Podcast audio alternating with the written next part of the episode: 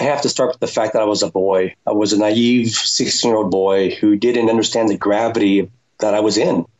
You know, when I heard the judge say, you will be in prison for 30 years to life plus life, you know, when you're a child, you, you, can't even comprehend what that even means. You're still working on a very like week to week basis or month to month. You can't even foresee a year in your life at, at that age.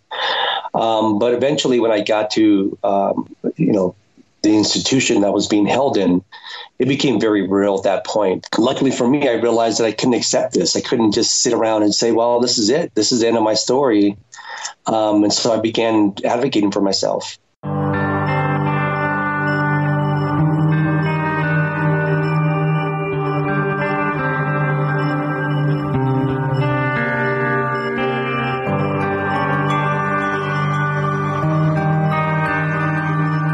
The evidence used to convict me was uh, an eyewitness um, who, who, testified that they had seen me commit the crime.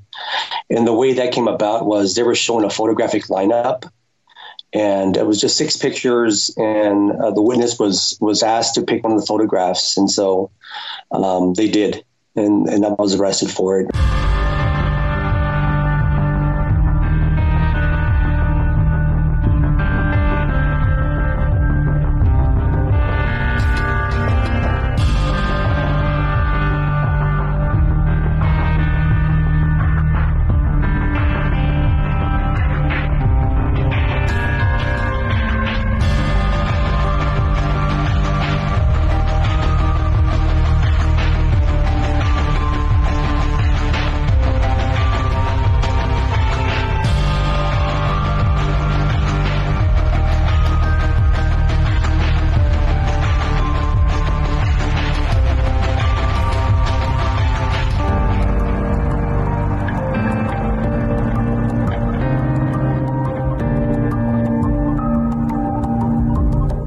I see him as a victim as well.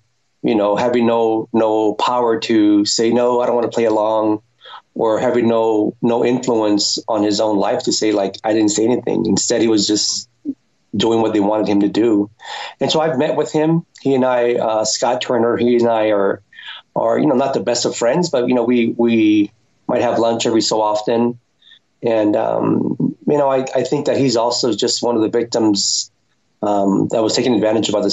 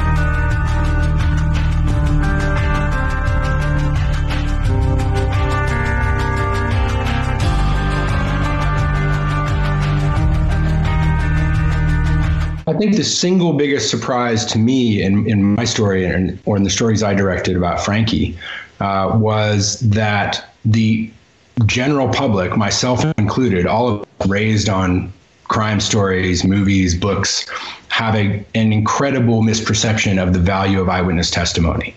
And we are raised to think from years of watching shows about it and movies about it and, and just thinking about it and talking about it that if someone stands or sits in a jury box in a courtroom and says i saw him he did it he's the one that that's incontrovertible evidence and how could that person be wrong? And the person that they're pointing to must be guilty. And the percentage uh, of times that that's flawed and the reasons that it's flawed were really really surprising to me